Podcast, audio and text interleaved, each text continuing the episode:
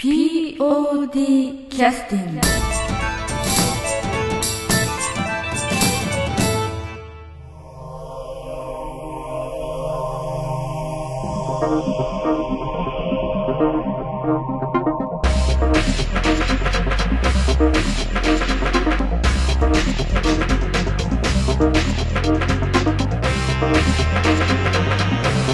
はい、えー、それでは POD キャスティングを始めさせていただきます、えー、本日は、えー、250回の、えー放送になります、えー今回来てくださっているのは、えー劇団 POD のもうあの入団されてからだいぶ経ちますけれども大いなる新人でいらっしゃいました、えー佐野さんに、えー来ていただいてます。よろしくお願いします、はい、よろしくお願いします。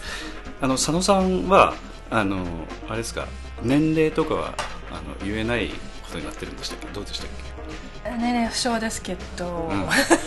け今のところでも一番 POD では最年長になるんですかね、三年最年長です。あえてちょっと聞かせていただきたいと思って。あの劇団 POD の方ではあの劇団員がまあ、えー入りたいなという方がまあ応募してくる来てくださって別にオーディションするわけでもなく、えー来るもの拒まず去るもの追わずで入ってきていただいて、まあ、POD で参加して、えー活動いただいてるんですけど佐野さん来ていただいた時点で最年長だったわけですよね、入った時にももう最年長最年長ですね。ね、はい。だからあの他の劇団ではあんまりないことでもあるしそういう方もちょっと珍しいのでどういうお気持ちでね入ってこられたかどうなのかとかですね、まあ、最近ではあの、えー佐野さんの姿を見てまああの新人で一番伸びしろがあるみたいなね、えー伸びしろがこうあってもうかなり成長してる度合いが一番多いとかですねそういう話も聞いたりしてますので、まあ、その辺今日お話をねお聞きできればと思いましてついでに、えー37回公演の洗練をさせていただくという流れでね、はい。させていただきたいと思います。はい。あのまずあの佐野さんはあの年齢不詳で、まあ、最年長ということは分かりましたけどいつ頃の公演からいらっしゃったんでしたっけ？あのー見学に寄せていただいたのは風を継ぐものですね。風を継ぐものというのは何回公演になるんですか？ね喋らないとラジオですか？らちょっと待ってくださいね。えー、何回公演っけ？7年前。下行くんだ。いやこっちですね ね。アゲインの前。ここここここ。こか、ここや。自分の声入ってますから大丈夫ですかマイクから離れてますけど。25回公演ですね。25ああそっか。で今37回公演なんでもう10 12回目になるんですね。そしたら公演としてはね。そうですね、うん、であと、まあ、特別公演もあるので13回とかそれぐらいになるんですね、はい。はい。あのーその頃あの劇団 POD に何のきっかけ何を見てとかどんなきっかけで入ってこられたんですか、喋っていいですね？あのー実を言いますと、うん。高岡市にあの万葉無限譚っていうのをやっておりまして。はいはいその時に野外音楽劇なんですけどはいはい。その時にあの私と娘と何年間か出てましてはいはい。で娘があの何の時だったかなダミーウカレメハニシかなんかの時に今なんか英語みたいなこと言われましたけど 何ですか？あの えっとねウカレメハニシっているんですけど。浮かれ目ハニシ。うんハニシが名前で浮かれ目っていうのはちょっとなんか浮かれてる感じの そういう役ですか？あの大友のやかもちの、はいはいはい。まあ、恋人？はいはいはい。みたいな感じなんですけど、まあ架空のなんか人なのかな、うん。そうでもないのかな？ハニシっていうのはよく聞きますよね、はい。はいはい。相手方ですね。そうですね、はいはい。でとりあえずそれに出た時かな、うん。実を言うと東さんからうん。劇団 POD の東さん。はいはいはい名刺をいただきましたその時に？はい。それは何の名刺ですか？あのあれ劇団 PO でのえ娘に。ああ娘さんに？娘に劇団ピそれはューテの名ナン刺パとかでそういうことじゃなくて。劇団排卵経由ああ。娘さんにオファーがあったんです。はい。娘に団長の名刺が渡りまして、えでそれを見て私がえ。たまたまええこういうのがあるんだと。えなるほど。であとはインターネットで調べたんですけど、ごめんなさい東さんの娘東京行ってしまったんで劇団に入れなかったもんで 親が来たんですけど。ちょっと。あの今劇団員が相当みんながっかりした。そういうことだったのかと思って。はいそうなんですえ。ー、ああの娘さんはでも1回か2回か結構あのほら受付にもちょっとね、お手伝いしてくださあったりして。のたまたま学生の時に、まあ、うん。うん休み長いんで、うん帰省さちょうどれてらっしゃった公演の時に帰省してて、うんうんで2回くらいかな、寄せていただいたことはありますね、あの非常にねあの育て方があの非常に良かったのが素直な可愛らしい娘さんでしたね、えてんてんてん。ー あのその時あのホームページでご覧になったということだったんですけどまず、はいあの無限館にはどういう参加をしてらっしゃったんですか？娘さんはまあなんかそういう役好きであのオーディションかなんかに受けられてそういう役を持たれてアマチュアのその野外劇だったんですよね。そうですね。それに参加をされてたんだけど、はい。で東もそういうのはちょっとねお手伝いに行ったりしてましたんで、はい。その時に出会ったとは思うんですけどはい。佐野由美さん要するに今回の主人公であらせられる 佐野由美さんはななぜその無限谷は何のために参加何をしに参加したんですか、無限丹のオーディション受けに行ったんですけど、うん。オーディションね、たまたまそのオーディションがうん、若い役やってあー。あでその時から履き違えてたんですか？全然違ってたんですけど若い役だったんで なるほど。まずねなんかああ違うんだ。じゃあおっても無駄だか無駄なんだなと思いつつでもその場にいたからまあ仕方ないなと思っていたら結局あのー毎年同じ場面がいくつかあって、うんあの親子でうん。高岡の町が火事になるんですよね。はいはい。あので物語の中でね。でその火事の時に、うん。あの親子で逃げる。うん。そういう役はまあ親子でいただきまして3回ぐらい同じ役やったんです。あそうなんだ、あの万葉、えっと、高岡っていう要するに高岡市っていう富山県の高岡市があって、はい。まあ、これ聞いてらっしゃる方はあの県外の方も非常に多いので 高岡市があってその高岡市の、えー無限丹というその野外劇では、はい。あの大きい芝生の舞台で、はい。あのまあ、高岡の歴史を、まあ、劇で見せるというそうですね。いまあ、主人公がうん。たまたま大友のやかもちうん。でそのやかもちが万葉の時代からもっと昔からかな、ええ。あの縄文時代とか、はい。弥生時代から、まあ、タイムスリップしながら現代までこう旅をするという、はい。そんな話ですよね。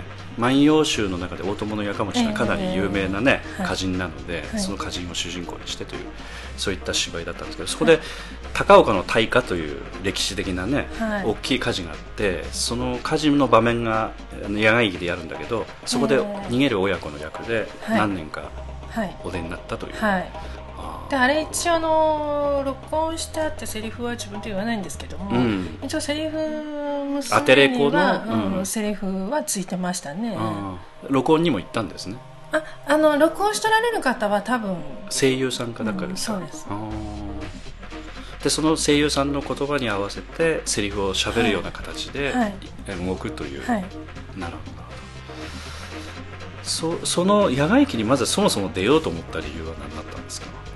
普通の人だったら「いやそんな」とか言いながらまあ相当なんかちょっと思い入れがないとなかなか出れんというかやっぱりそういう祭り好きみたいな人とかねいろんな人いらっしゃると思うんですけど佐野さんの場合はどうだったんですか？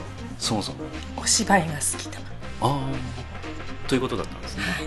そのお芝居が好きというのはどういう理由からなんですか昔からお芝居好きなんでうん。ていうか見る方じゃなくてやる方が好きなんですけど、うん、昔からというのはいつ頃からですか、中学のぐらいからですね。その頃のあの、まあ、昭和ななんてよん40年代ぐらいかな？50年代ぐらいですか？ぐらいですね。ね。はい。その頃っていうのはあの前あの劇団スバルのはい。座長の小畑さんというはい方のポッドキャストにお出いただいた時に小畑さんのちょっとあのスバルの立ち上げ当時の話スバルさんはもう3 40年ぐらいやってらっしゃるのでその頃のお話をお聞きしてたらちょうどやっぱり佐野さんがあの中学校か高校の時に芝居やってらっしゃった時期ぐらいにスバルを立ち上げてらっしゃるんですよね、うんはい。だから話聞いてるとお芝居っていうのはちょっとヤクザチックな不良がやるようなみたいなやっぱそういうイメージがあったっていう話だったんですが当時どうだったんですかね？いやーそういうこともなかったと思うんですけどね。ただ、うん、個性強いですよね。やられる人は。どうしても、ちょっとふうーい普通の感じの人たちではなくて少しあのとんがった人っていう今の言い方で言うと。とんがってないがですけど、自己主張はあるかな。それをとんがったという。の そそうそうそう。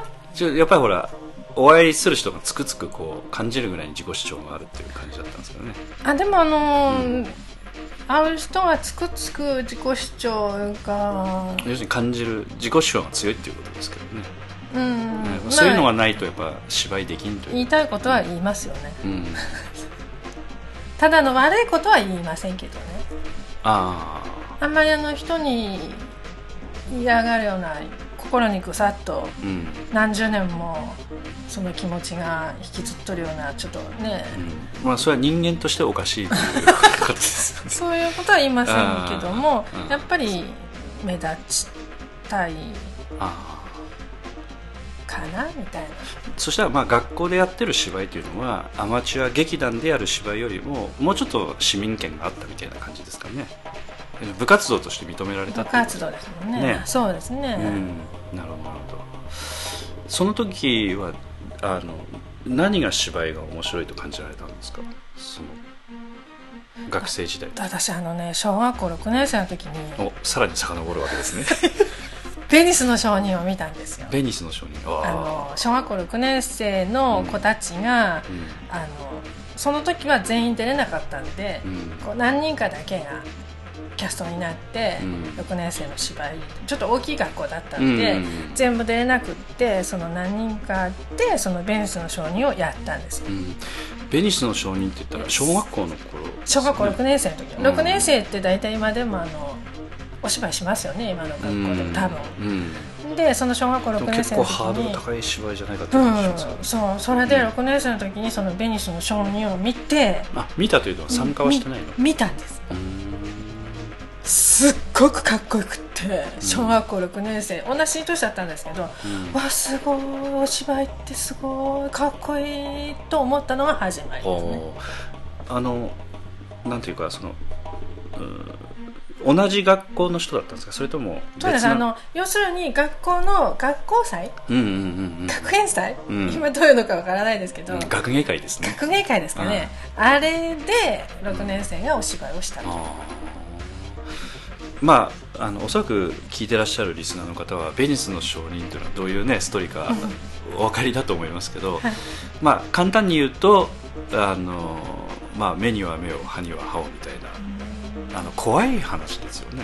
そうですね。でも結局そのあの自分の心臓なりうん。をこう出しなさいみたいな話ですよね。でも最後には結局ちょっとうん。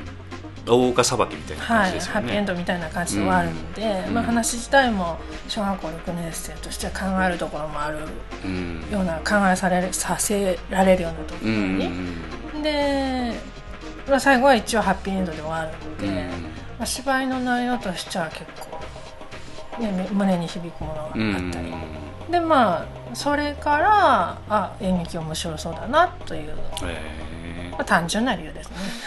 まあおそらくそれ見見られた方はねもう100人以上はいらっしゃると思うんだけどその中でおそらく今アマチュア劇団で芝居やってるのは佐野さんぐらいでしょうから。やっぱなんか感じるとこあったんでしょうね。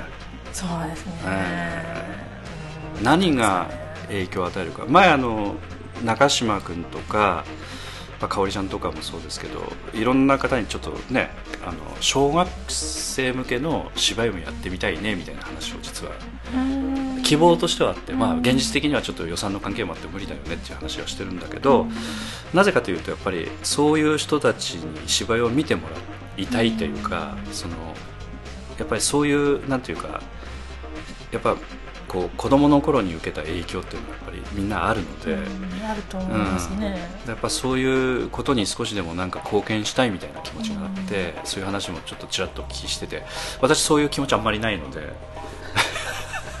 だからあすごいなとか思って聞いてたんですけど。いやでも佐野さんもだからそういう気持ちわかるんでしょうねだわかりますよね、うん。だってそのその演劇好きやなと思ったのはその小学校の6年生の時のベースの承認だったんで、だからやっぱりそのそのそれぐらいのまあ1年生とか2年生だったらあんまり覚えてないかもしれないけど6年生ぐらいになると大体記憶あると思うんで、うん。うん結構鮮烈な記憶だったんで、それでまあいいかな？いいな？いいな？みたいな。うん。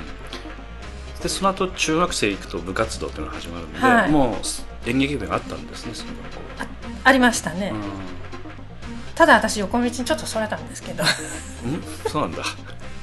なんか運動部とかそういうこと？い。あ運動に入ったんですけどあうん。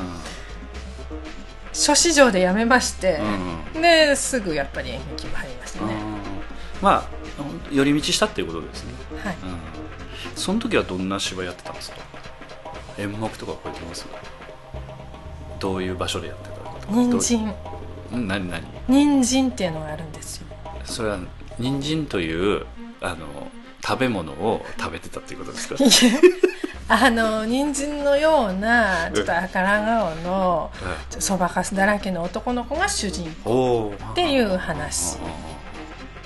私中学校で覚えてるのは人参ですね。うん。それはなんあのそういう学校演劇用のなんか脚本があってその中の一つだったってねことですか？うん今例えば高校演劇脚本集みたいな感じそういうような中に入ってたんあですよね。あなるほど。でその当時は中学生だったんで顧問の先生がおられて、うん。その顧問の先生が教えてもらう。ん。うに教えてもらってって。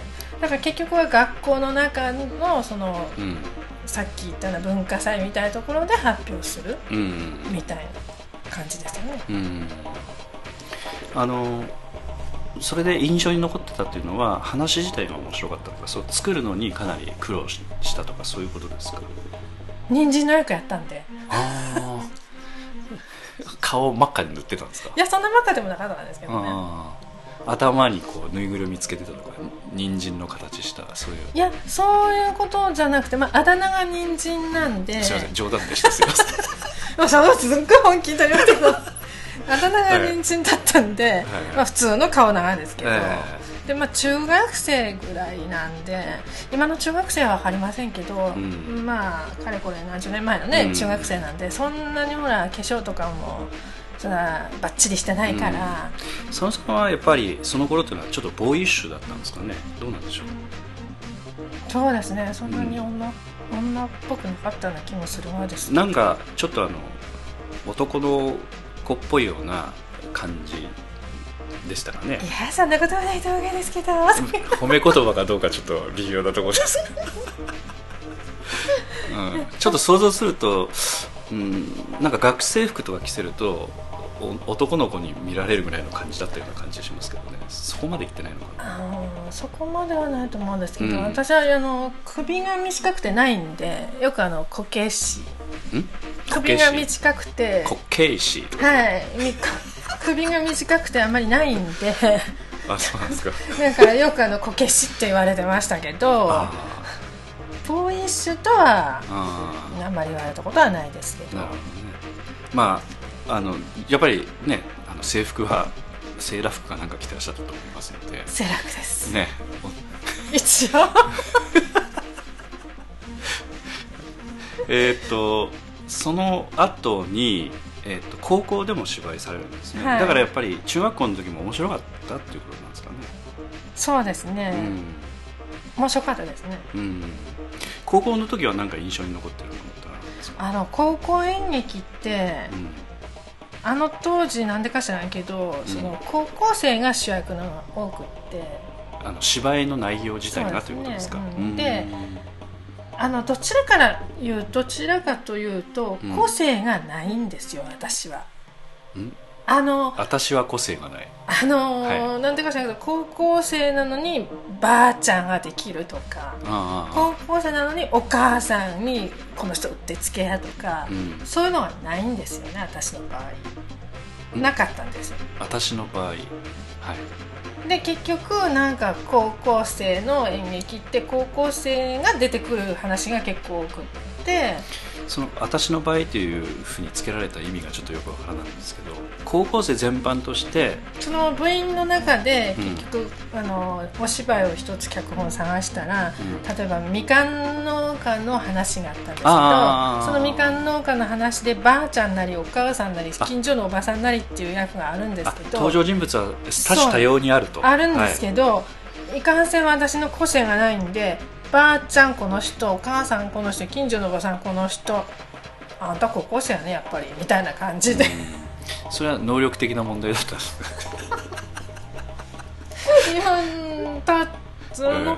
そう能力的ですかね。やっぱりあんまり昔から能力なかったんだと思うんですけど、あのうなんていうかあの器用な人とかやっぱりちょっとそういうふうなこう芝居っ気があるみたいな人とかは極端ななんか化け方ができるようなところは高校生の場合あるかもしれないうん、あるんですよね、うん。なんで高校生なのにばあちゃんできるみたいな、まあ大人の目から見るともう本当に高校生がばあちゃんやってるなっていうふうにしか見えないくらいなんだけど、その高校生の中ではやっぱそういうふうに、あのほんのちょっと力の差がやっぱそういうふうに見えちゃうところがあるのかもしれないですね、そう決して個性があるないっていうのはそうでもないような気がしますけど、うんただうん。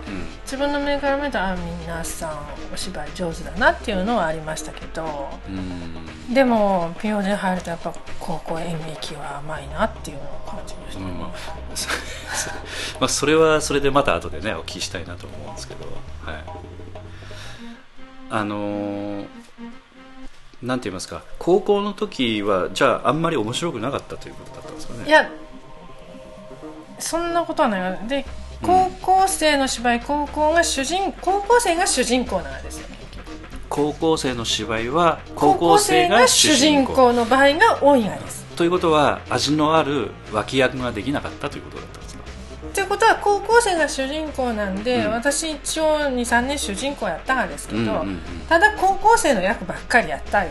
ああでも一番セリフ多かったじゃないですかそしたら。一番セリフは多かったですけど、うでも結局はあんまり個性がない。上手じゃない。だって高校生が高校生やるんだから、うん。なんか G でやれるようなね、うん。とこもあるし高校生がお母さんやるんやったらちょっと演技せんなんかなっていうのはあるありますけど、うん。だから、まあ、主役だって演技しなくてもいいような主役みたいな。なるほど。でも私はあのあんまり芝居のこと詳しくないですけどあのなんていうかどちらかというと化けるイコール演技みたいなねイメージで今お話しされてらっしゃる感じがしますけど、芝居というのはなんか高倉健さんを象徴するように高倉健さんをやっても芝居が成り立つというかねなんかそういう考え方もありますよね。若いんで高倉健さんよくわからないんです 一番よくわかるじゃないですかひぼたんお龍とかよく見てらっしゃったんじゃないですか？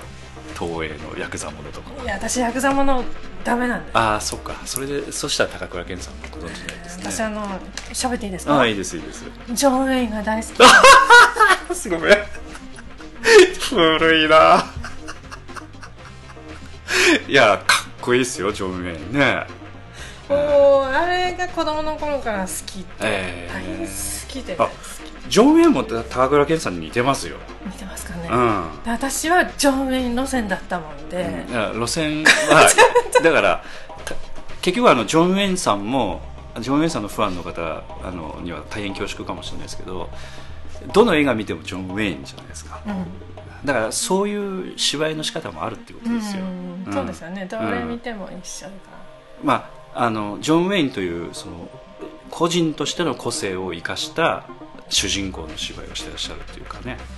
だからあの例えば、うん、洋画で言うとあのいろんなそのなんていうか完全にその役に化けるようなタイプの人もいらっしゃいますけどあのあの人何ていう人でしたっけ、えーレイジング・ブルとかタクシードライバーの主人公の、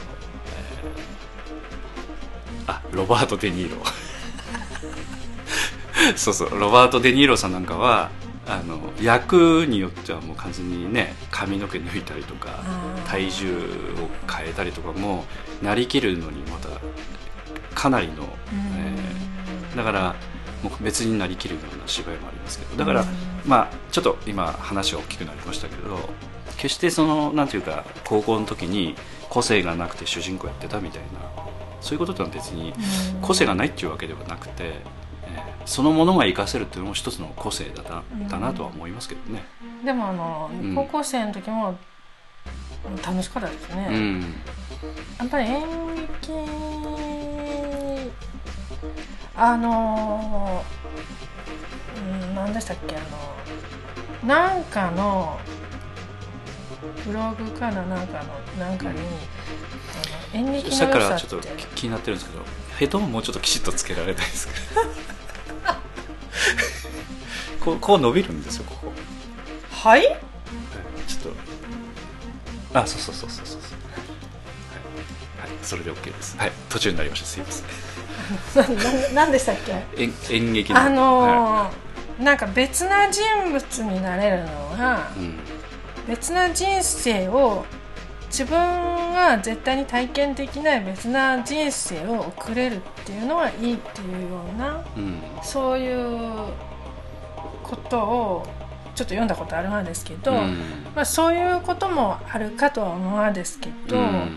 でもまあ人を観客の方によろ 喜んでいただけるうん。そういうのはまたいいとこですよね。うん。自分のやってることで、いわゆるライブ感っていうやつですかね。そうですね。なんか、私も最初はその演劇って自分の人生以外の例えばね警察官になれる、うんまあ、あのそれから消防士さんに例えうんばなれる、逆に言うたら泥棒の役になれるっていうことで、あのまあ、いろんな人生を味わえるっていうのはやっぱり醍醐味だと思うんですけど、うん。こうやっとるうちにそれだけじゃなくってやっぱり見ていただくお客さんが楽しんでいただける？うん。また話によっては涙してもらえる？うん。共感してもらえる？そういうのはやっぱり演劇のなんか醍醐味みたいな気はするんですけどね。それは高校の時までの経験とかでやっぱりそういうことを感じることって結構あったんですかね？そうですね、うん。やっぱり一緒になってうん。あの共感してもらう。まあ高校演劇したら高校生が主人公なことあったんで結局高校生の目線としてそうだよねみたいな感じとか、まあ見る人も高校生ですうんもん。ね、いやそこはこれおかしくないみたいな感じとかっていうのはやっぱりあると思うんで、うん。それを一緒になって考えてもらったり共感してもらったりとかね、うん。そういういろいろなことがそれも演劇のうんいいとこかなと。うん思いますけど、うん。そういうことをまあ感じられたのでこの後にまたつながってくるっていうことですかね。そうですね、うん、まあお気になってらっしゃる方でね佐野さんご存知の方もいらっしゃると思うんですけど今の佐野さんのこうセーラー服姿を想像しながら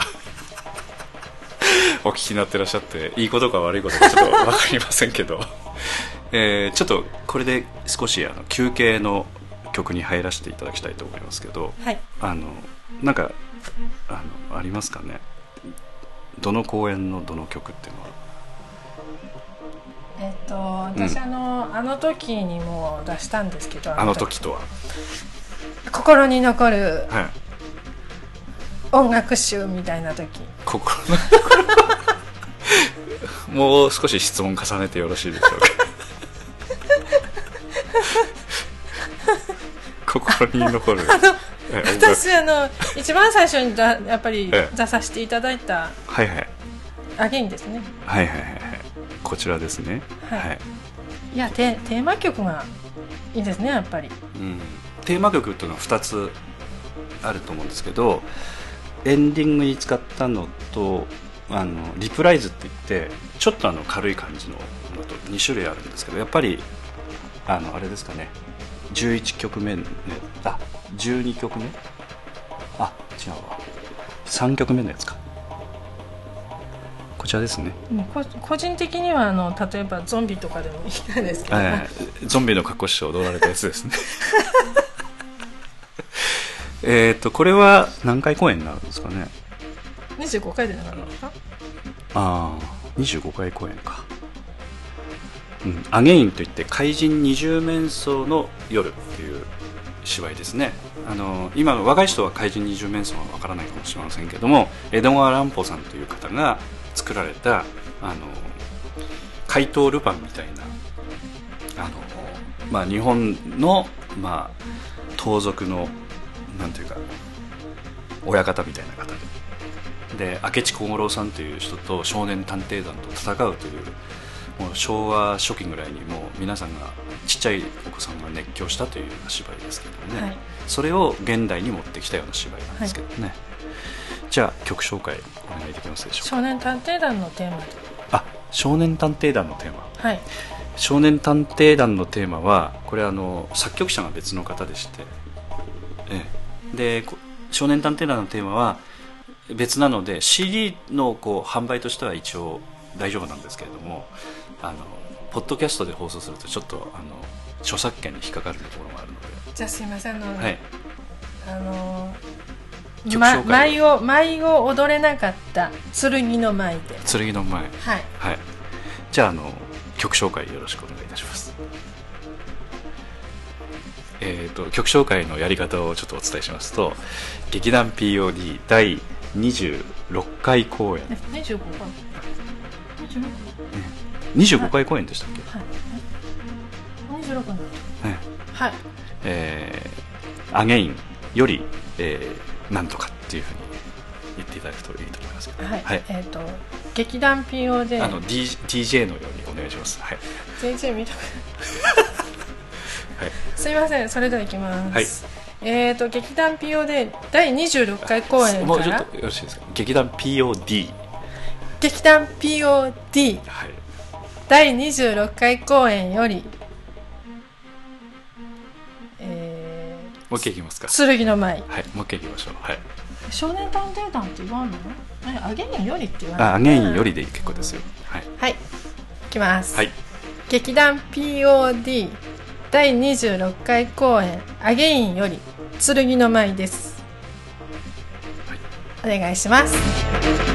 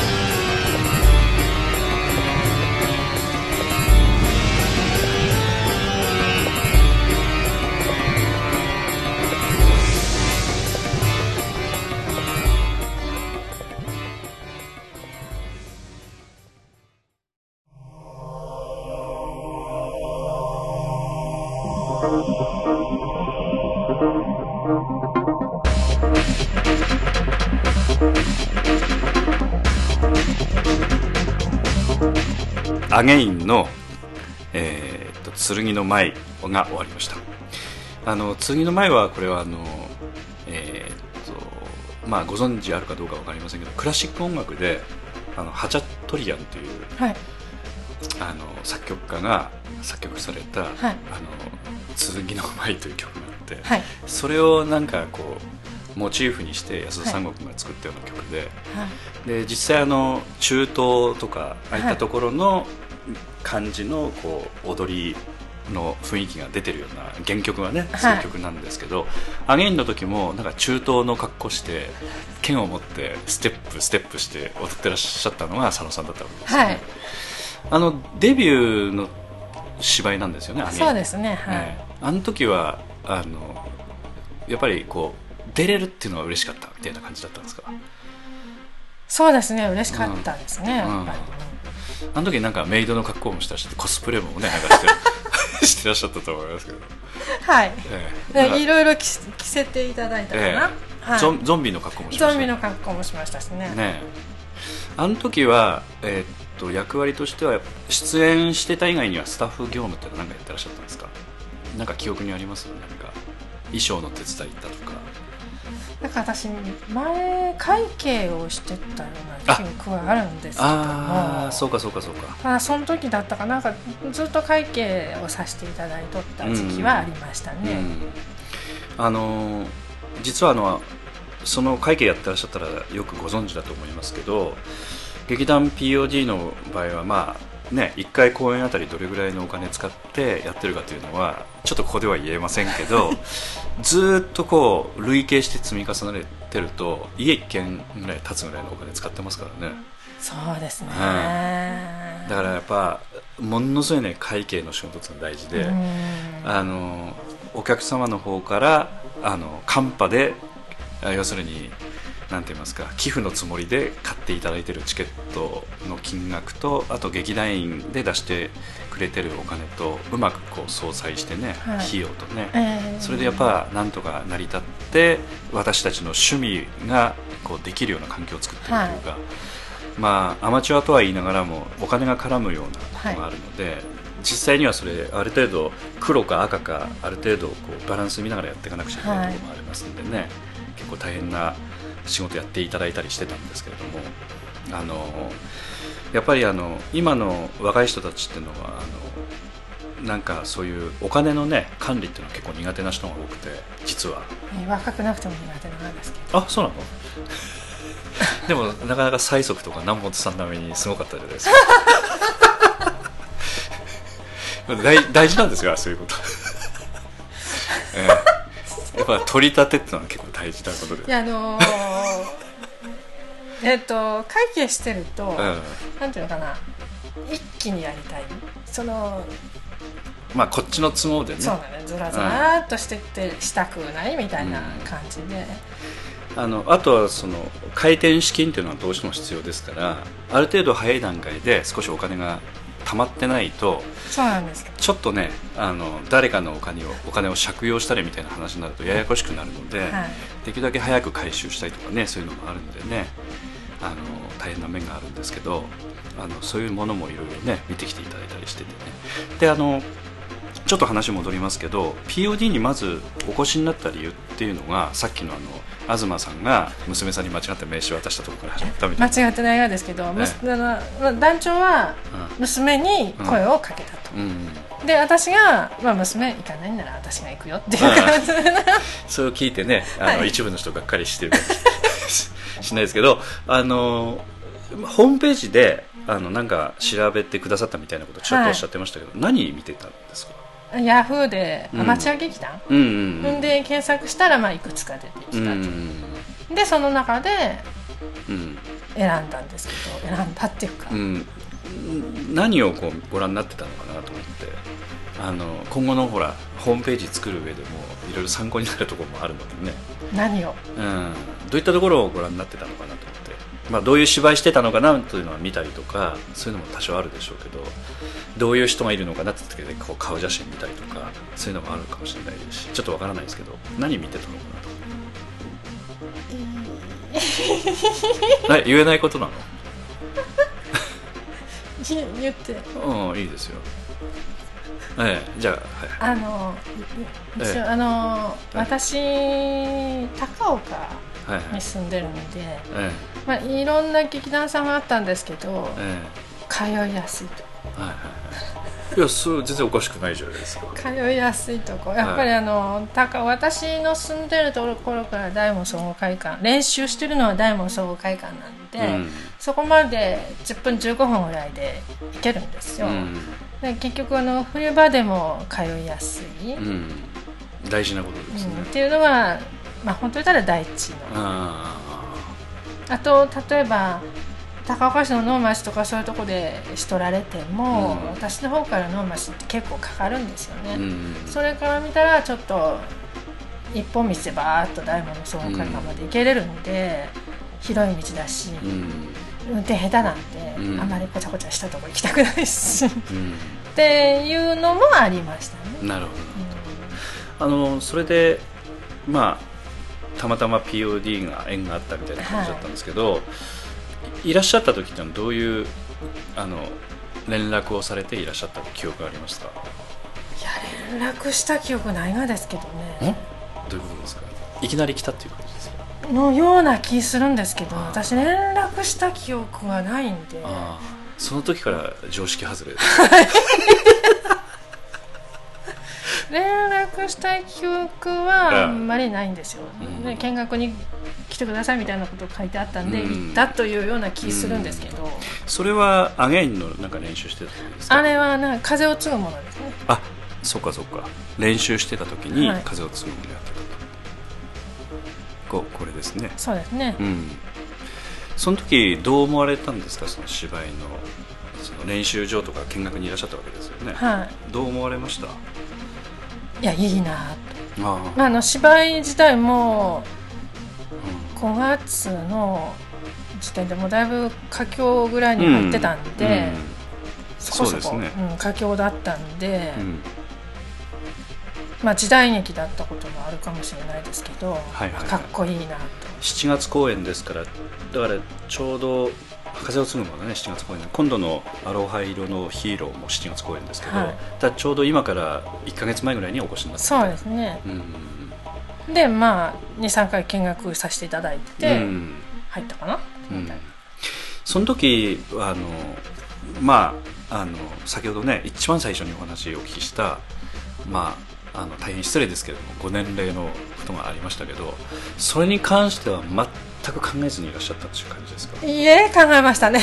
どどう考えられたんですか？考えたよりかよくうん。ほらアマチュア劇団入るの初めてなんで、うん。結局どういうような方がいらっしゃるかわからないし、で来てみるとまあお若い方が中心的な感じだったんで、うん。いやー私みたいな年齢のものはやっていけれるのかなっていうのはやっぱりありましたけど、うん。でもま旗旗の例えば他の劇団員もそういうふうにお感じてる面もあったような気がしますけど。あと思いますね、うん。だってあのこの年になって初めて入るし、まあ、20年30年前からやっててどっか例えばどっか他のとこで若い時にやってて、うん。でしばらくブランクあってまた来たよっていうそういうのともまた違うし、うん。それで一つのとこで20年やっとってこの年になったのとも違うし、うん。この年になって初めてっていうのはやっぱりあの話ちょっとずれますけども、あの仕事変わった時にうんあの仕事変わった時には佐野さんの自うん。分ちょっと仕事途中で変わったんですけど、その変わった時にパソコン品物が、えー、とパソコンの品物初めての品番だったんで間違えたらいけないと思ってコンタクト作ったんですはあそれが5年6年ほど前なんですけど、はいはいはいはい名車さんに言われたのはこの年になって初めてコンタクトす作る人珍しいねって言われてやっぱこの年って。要するにへ変化を好まないような世代に入られたのにね、やっぱりこの年なんかなと思あって で結局その話を戻すとこの年になって劇団に入ったって感じなんで、まあコンタクトぐらいは軽い軽いって感じですよねやっぱり人様から見ると大冒険かなっていう、本人はでもそう思ってなかったんでしょいや入った時にはやっぱり若い人ばっかうん。多かったんでやっていけれるかなっていうのはありましたけどね、うん。でもは入ることにしたわけですけどその辺の決断っていうのはどういうことだったんですか？やっぱりあのまあちょっと中抜けなってますけど30年近くまあ芝居やりたくてもやれなかったみたいな。うんはありますね。あの、うん。私若い時に割と若い時に結婚して若い時に結婚あの子供もできたんで,、うん。でその後ちょっと子育てとかなんとかでいろいろやってて、まあ、うん娘が大学へ行きました、うんうん。で県外の大学行ったんで、うん。ちょっとまあ一区切りうん。ついたなっていうところであやっぱりやってみたいなっていうのがあったんですけどね、あのやっぱりあの今回のね「アロハ色のヒーロー」をやる上においてもあの戦隊ものの DVD をね先ほど見たみたいな話をされてましたけどあえて見なくちゃいけないぐらいにあの子供の頃見てないぐらいの世代になるわけですから。見てないですね。ね、だから、まあ、簡単に言うとその話のリズムも合わないしはい。あの話題も合わないし、うなんです。とそのなんていうかちょっとした気配りをしてもちょっとあの違ってたりするようなところもあったりとか、いろんなところで行き違い絶対できると思うんで。で若い人は若い人である程度その同年代みたいな扱いを POD するところもあるので、うん結構それはそれで楽なところもあるかもしれないけど結構きつかったんじゃないかと思うんですよね。うんうんだそういうのがななぜこうやってこれてるのかなっていうのはねすごく私個人的にはあのかなり厳しいかなと思ってたので、うん。いらっしゃった時に。嬉し嬉しかったんですけどね。こういう年代の方がいらっしゃるのは嬉しかったんだけど一緒にやっていけるかなと思ってね。私も思いましたけど。ねねなんでやっていけたんですかね？なんでですかね？いやりまあ言い方あれですけどすごいですよ、うん。ちょっと抜けてるんですかね？例えば今私たちの世代がもうちょっと例えば若い人たちの間に入って一からやるかというと結局教えてもらうことの方が多くなってしまうんで,、いろいろやっぱりまあこう言っちゃなんだけどあの年下から言われる話もいっぱいあると思うんですよね、そういうのを楽しんでやれるというかそこがすごいなと思ってね、うん。うん。ういやでもあのなんていうのかな。皆さん結構やっぱりえっ、と教えていただけるし。んうんでもその教え方もちょっと傍から見ると乱暴だなと思うような教え方も結構やってるような気がするんですよね。あまあうん。うんまあでも悪意ないからそれはほらあのだ言葉がそうもし乱暴だとしても、うん悪意のある乱暴なのと、うんうんうん。悪意のない乱暴なのとやっぱりあると思うんで、うんうんうんやっぱあのこれだけ年齢を重ねると、やっぱり人間関係でうん。めっちゃめちゃ悪意のある言葉をね、うん。やっぱり吐かれる人もやっぱり世の中いらっしゃるんですよね。要するにもっとひどい目に遭ってきてるっていうことですひどい目っていうかやっぱ言葉の暴力っていうのはやっぱあるんでその言葉の暴力から見たら、うん大したことないなって。おそういうことなんですね。だから大したことないってことです。ね、でも実際に知らないから、うであの息子とかにやっぱりあの私パソコンって方話パソコン大嫌いで、ん。ワードエクセル大嫌いなんですよね。うん。でこう息子に教えてもらった時にもうん「母さん2分前に教えたやろこれ」うん。とかって言われるぐらい、うんうん全然やっぱり今ワードエクセル苦手あって、すんごくわかります、であの子たちは、うんそんなパ,、ね、パソコンつらつらだから。でも言っとる方はつらつらなんだけど、うん。教えてもらっとる方はつらつらの2もないがに、そう2分前にって言われてもやっぱり忘れるし、うん。だから教えとる方も多分歯がゆいと思ううんですよ、ん。でも歯がゆいと思うけどもやっぱり期間なわからんし教えてもらわなあからん。し、でそれが結局歯がゆいところがそう例えば安田さんの言われるようにもし乱暴な言葉になったとしたら、うん。それはまあ仕方ないことやし、あんまりそれに関して乱暴やってっていうのは思ったことは私はないんで、で入られた頃なんかもやっぱ佐野さん結構すごいなと思ったのは「私役やりたいです」とかね。平気でいろんな会議とかでも発言してて。しました？そんなこと言いました？平気で言ってましたよ。そうですか？空空気を読まない女王でしたよ、この間魔女って言われました、えーだからいろんな肩書きがねできるぐらい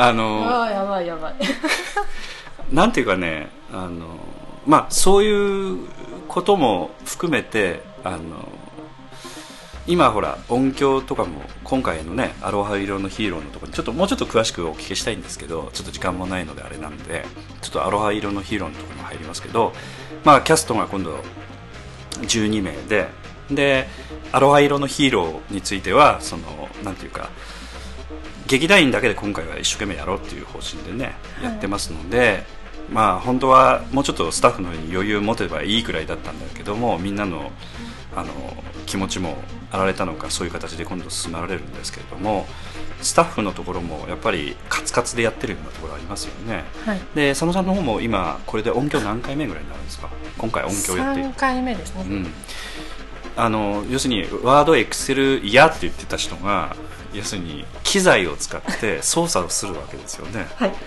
もうおそらくねさっきもちょっと話してましたけどいやいやだったんでしょ最初ね。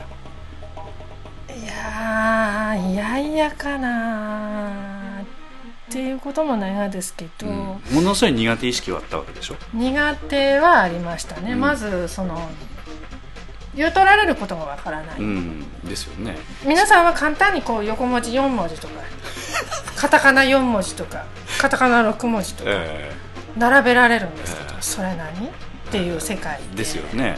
でおそらくあ分からないんだろうなと思って丁寧に話してくれてるような内容すらも 難しいわけですよね。はい。でそれも何回も聞かないとわからないみたいな、さっきのパソコンのね息子さんの話ないですけど、それを経てあのやり遂げてらっしゃるわけですよね。公演公演で、えいくつかのハードルがあってね、はい。でおそらくご自身的にはまだまだだなと思ってるところもおそらくあると思うんだけど、うんはい。そういうのを積み重ねる中であの面白みも分かってきたみたいなこともさっきおっしゃってましたけど、あのやっぱり伸びしろは一番だからさっきの大いなる新人っていうのが最初に戻りますけどあのサラリーマンネオとかでねあのそういうギャグの場面があるんですけどね。あの平泉さんというはい。役者の方が、あの年齢は60代に見えるけども20代の新人で入ってくるみたいなそういったギャグがあるんですけどああいう意味ではなくてこう伸びしろがあるっていうかね。昔に比べると知ってることもものすごい多いんで若い人は大体そういうのはある程度知識であってできるようになるのと、全然ハードルが違うんだよね、はい。本当よくやってらっしゃるなというのは本当に感心してるところでおそらく、P、POD のみんなもねあの逆に言うとあの他の若い人たちと同じような扱いしてるようなところが実はあるのであのあんまり褒めないんですねその辺はね。え。うん。だからその辺もみんなの扱いもすごいなと思ってそういうのも感じてらっしゃるのかなと思って、佐野さんだからなんかこういっちゃな言い方あれですけどそれなりの5年代扱いしないみたいなとこありますよね、えうんそうですね、全くあの本当に若い人たちと同じ扱いで今やってますよね、はい。ああ。だからそういうのもどうなんですかね？嬉しいもんですかね？どうなんでしょう？うん、あんまり気にもしてない。意識意識したことないんですけど、うんそうですね。やっぱりほらやるからには、若いとか年とか関係うんうんうんうん。ないですしね。あのーその前前回の時に、うんうん。あ音響の、音響の一番最初やった時に、それは何ていう芝居でしたっけ？我が名は西ですね。あ時代劇で、はい。うん、でその時にリハーサルの時にうん。ちょっと間違えたんですよね、うんうんその時に、うんうん。あの演出の方からゲネプロの時かな？はい。あの本番の直前のリハーサル1週間前の。あ1週間前の。ああ1週間前のリハーサル、はい、の時にちょっとどこの場面やったかわからんがですけど、うん、私あのいつも間違えるところがあああったんだ。多分そこだと思うんですけうん。ど、その時にその演出の方から劇が来ましてあなんていう劇かって言ったら、うん。キャスト頑張っとんやからスタッフも頑張ってもらわなあかんがや言って劇が来ましてなるほどなと。確かにキャストの人は汗だくになってねやっぱりうん頑張っとられると。で音響あの時に時時代劇やったんで、うん。もう縦回りなんなななんでもありの汗だくの中でうん。音響が間違えると、結局そこをもう一度やらなくちゃいけない。うんうんうんうん。汗だくプラスじゃあ汗だくかける2とか3とかになるんで、やっぱスタッフしっかりせにあかんなうんうんうんなんかそういうのがねそのあんまり年代とか関係なしにやっぱりキャストスタッフみんな頑張ろうねっていううん。うん感じで言われるんで、まあ言われるとやっぱちょっとへこんだりしますけども、うんうんうんうんそれで一応うん頑張らんなんなと思うから、うんでもそういう厳しさっていうかなんか音響もほら楽しいけどはっきり言って厳しいじゃないですか。厳しいですね。ね。いやあのん。厳しいよりか、うん。責任があるっていううんなんかねこんなこと言っちゃなんなですけど、なんかキャストの人が一生懸命やっとるのに、うん。その芝居を生かすも殺すも音響照明そうだね。なんですよね。例えば音響で今度の「アロハ色のヒーロー」戦隊もんですよね、うん。で戦隊もんでものすごくかっこいいところにここで音楽が入らなくちゃいけない。と、うん。ここで効果音が入らなくちゃいけない。うん。ミスりました。せっかくのかっこいい場面がね、うん。やっぱり台無しになっちゃいますしね、うんでここで本当はスポットをこの人に当てなくちゃいけないっていうところで、スポットが入らなかったら、うんやっぱりせっかくのキャストの苦労が水の泡になっちゃうので、音響と照明っていうのはやっぱりキャストの人が一生懸命頑張っててもその芝居を盛り上げるか盛り下げるかっていうのは、大事なうんねやっぱあると思うんで。演技してるんですよね。うん。音響でね。で、うん。結局なんていうのかな。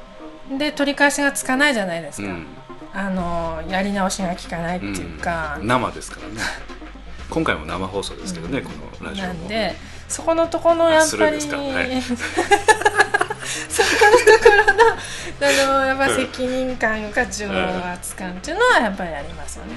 うん。でどれだけ練習しとってもなんか当日に失敗することはやっぱりあったりするのでなんで練習でうまくいったのにここで失敗せにはいかんのだっていうような、ねうん。こともあったりするからなんかちょっと怖いのはありますようん。ね。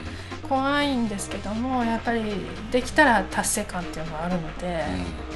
やっぱりあのさっき言われたように音出ない出る出ないという大きい失敗もありますけどやっぱりその今度の「アロハ色のヒーロー」も戦隊ものを、まあ、劇中劇みたいな感じでやるわけですけどやっぱりリズムが大事な芝居ですよね。ですよね。はい。でそのリズム作るのは音響だったりするところも結構あるはい芝居ですよね、だから音響自体もかなりやっぱ芝居しなくちゃいけないところもあるので、そうはい。それのセンスっていうかそういうことも結構求められるところがあって今までにないまたちょっとハードルの高い音響かなっていうそうなんですね。感じがちょっとね。カッコだから2回ですけど、ん。2回ともまあ音響3回とはいえ1回1回全部違うので違いますね。で今回のはまた私入ってから初めての戦隊もんっていうのもあるし、うん。仙台もの POD でも初めてですからね。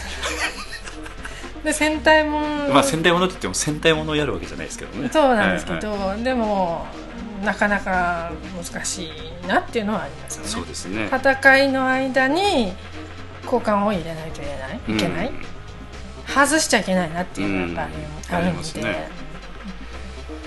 え明日も一応芝あの練習ですかね？ありますね。ね。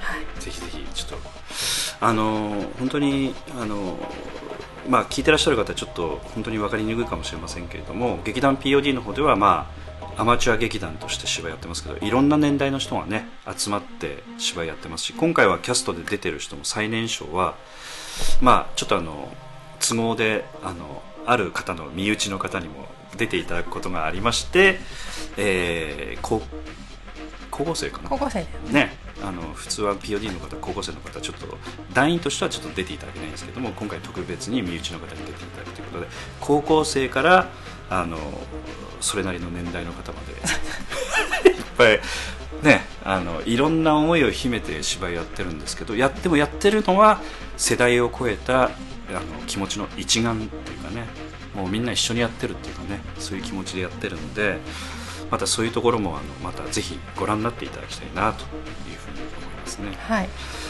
で最後にちょっと恐縮ですけれどもあの公演のご案内を佐野さんの方からお願いしてよろしいでしょうか。あのこれも一つの,、P、あの芝居をする人たちの訓練みたいなものですので、はい、次回公演のご紹介をよろしくお願いいたしはい。ます、えー、と劇団 POD 第37回公演「アロハ色のヒーロー。はい」えっと23年の7月9日土曜日の7時からと、はい。10日日曜日の2時から。はい2回公演でありますので、はい。場所は場所はえっと場所は高岡市のウィングウィングになりますね、あの高岡市障障害学習センターホール。はい、高岡駅の前 JR 高岡駅の前ですね。前ですねはい。あのーだから、えっと、JR でいらっしゃる方も万葉線の電車でいらっしゃる方も、はい。あるいは車でいらっしゃる方も全てのアクセスが非常に行きやすいと、そうですね。ね。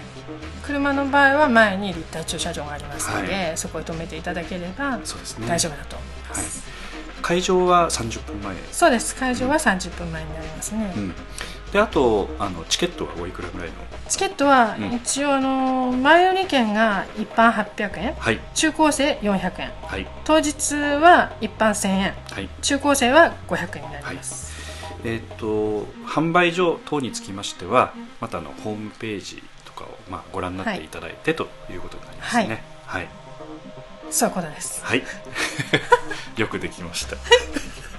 芝居するより難しいけど いやいや何でもそうですよ、えーじゃああの本当は今日お忙しいところありがとうございました。いやこちらこそありがとうございます。劇団 POD キャスティングとはちょっと珍しい午前中の収録。えありがとうございましよろしくお願いします、はい。ありがとうございました。たじゃあ頑張ってくださいはい。すいません、はいどうも。失礼しま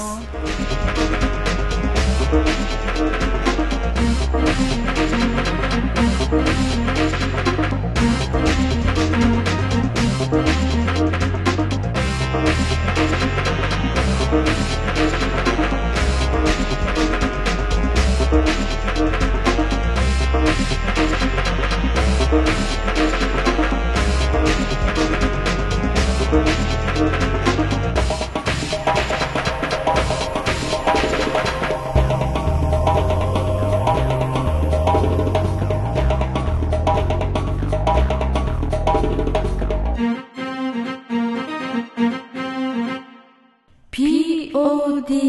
Justin.